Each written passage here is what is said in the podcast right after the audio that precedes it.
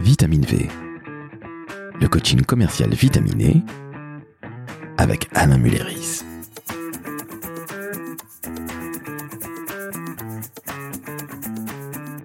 Bonjour Alain, Bonjour Laurent, comment ça va? Très bien et toi? Aujourd'hui Alain, de quoi allons-nous parler dans ce deuxième épisode? Si on parlait de comment dépasser la peur de vendre, La peur de vendre carrément.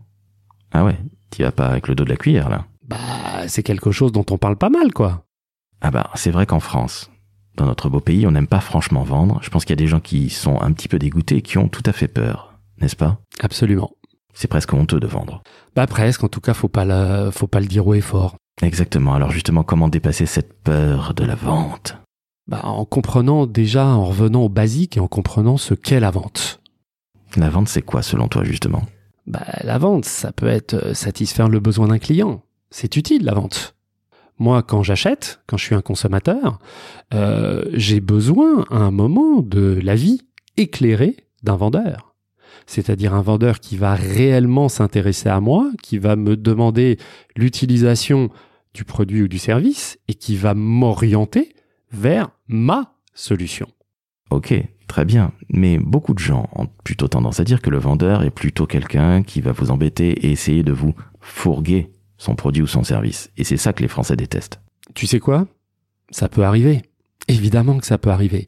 Mais c'est la différence entre euh, le vendeur et le bon vendeur. Le vendeur, il va fourguer sa cam. Il a des produits sur étagère et c'est ce qui va pousser. Le bon vendeur, c'est celui qui va, je le répète, s'intéresser au client, enfin en tout cas au prospect avant qu'il devienne client, mais en tout cas qui va lui conseiller sa solution à lui.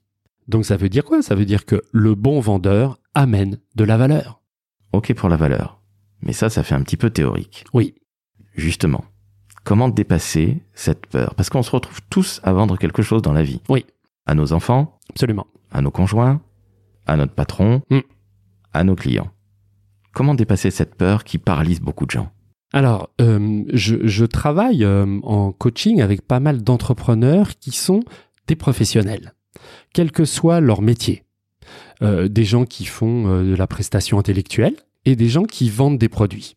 Ils connaissent leur métier, ils connaissent leur activité sur le bout des doigts. Et pourtant, au moment précis où ils doivent aller vendre leurs produits ou leurs solutions, ils se trouvent paralysés.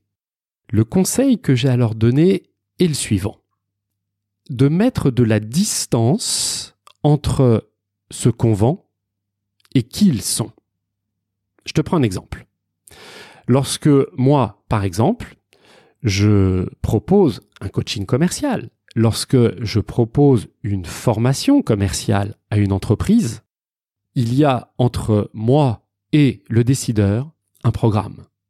Ce que je propose, la solution, la prestation que j'ai à vendre, c'est pas moi, c'est le programme. C'est-à-dire que je ne me vends pas. Je propose un coaching commercial, je propose une formation commerciale et euh, je dirais la décision finale revient toujours au client. S'il me choisit, évidemment, je suis un homme heureux. S'il ne me choisit pas, euh, je reste un homme heureux, un tout petit peu moins. J'essaye de comprendre pourquoi il n'a pas choisi ma solution et je ne me dis pas il ne m'a pas choisi moi. C'est-à-dire que je mets à chaque fois de la distance entre moi, Alain Mulleris, et les prestations que je propose. D'accord. Mais imagine les commerciaux qui sont un peu sur la corde raide. Oui. Ils vont mettre toute leur énergie, toute leur tripe, et aussi leur peur, Hmm. pour vendre et essayer de sauver leur tête quelque part. Comment tu pourrais les conseiller? J'ai bien compris le, le truc de la distance, mais c'est peut-être plus facile à dire qu'à faire. Euh, je, je ne sais pas. Tu ne sais pas, ce qui veut dire que tu as toujours été en situation de succès, c'est ça? Non, loin de là, loin. Ça serait une hérésie de dire euh, euh, je suis coach commercial, donc euh, j'ai toujours bien vendu. Je dirais même c'est l'inverse. Je suis coach commercial aujourd'hui parce que pendant 15 ou 20 ans, j'ai connu le quotidien des commerciaux et évidemment, j'ai vendu et évidemment, j'ai eu des erreurs. J'ai fait des erreurs, c'est-à-dire que j'ai commis des erreurs et c'est par l'erreur aussi que j'ai appris. Moi, je considère que l'erreur qu'on fait, c'est un acte pédagogique. Apprendre de ses erreurs, ok.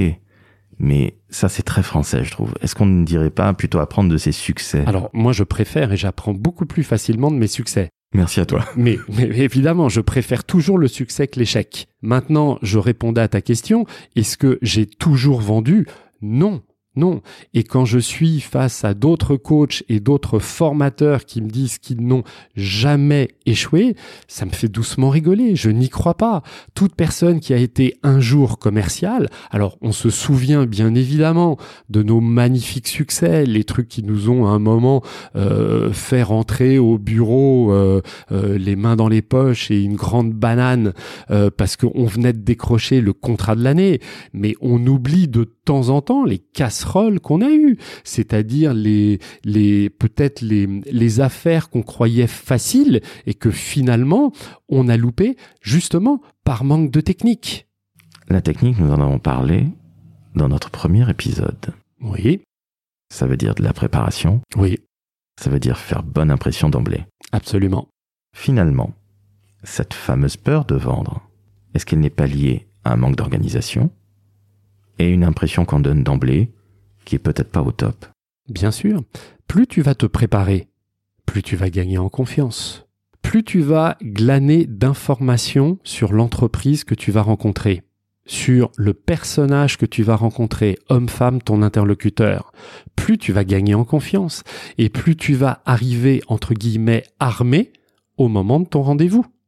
Et donc tu auras tendance à ce moment-là à dégager une bonne première impression. C'est ce qui peut aussi faire la différence entre, je dirais, le, commercial un peu euh, amateur, celui qui va tout jouer sur l'improvisation, et au contraire, celui qui aura déjà bien préparé et qui saura poser des questions beaucoup plus pertinentes à son interlocuteur. Et c'est très certainement ce qui fera la différence. Donc finalement, le théâtre de vente, selon toi, est-ce que c'est une bonne chose pour se préparer? Ou est-ce que c'est un petit peu passé de mode? C'est-à-dire le théâtre de vente? bah, Quand tu fais des faux entretiens, des entretiens blancs avec tes collègues, ou... Ah, pour moi, c'est une école. C'est-à-dire que un commercial se doit de s'entraîner, se doit de faire du training. Et plus euh, un commercial s'entraîne, plus il va comprendre les techniques et surtout plus il va les ancrer.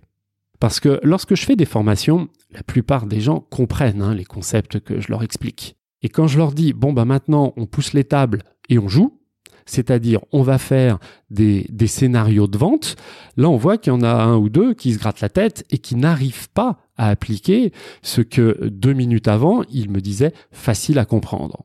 Donc ça veut bien dire que quand tu es commercial, ce qui va impacter, c'est ton comportement commercial. C'est pas ce que tu as dans la tête, c'est ton comportement. Or, pour que ce soit acté, il faut que ce soit ancré.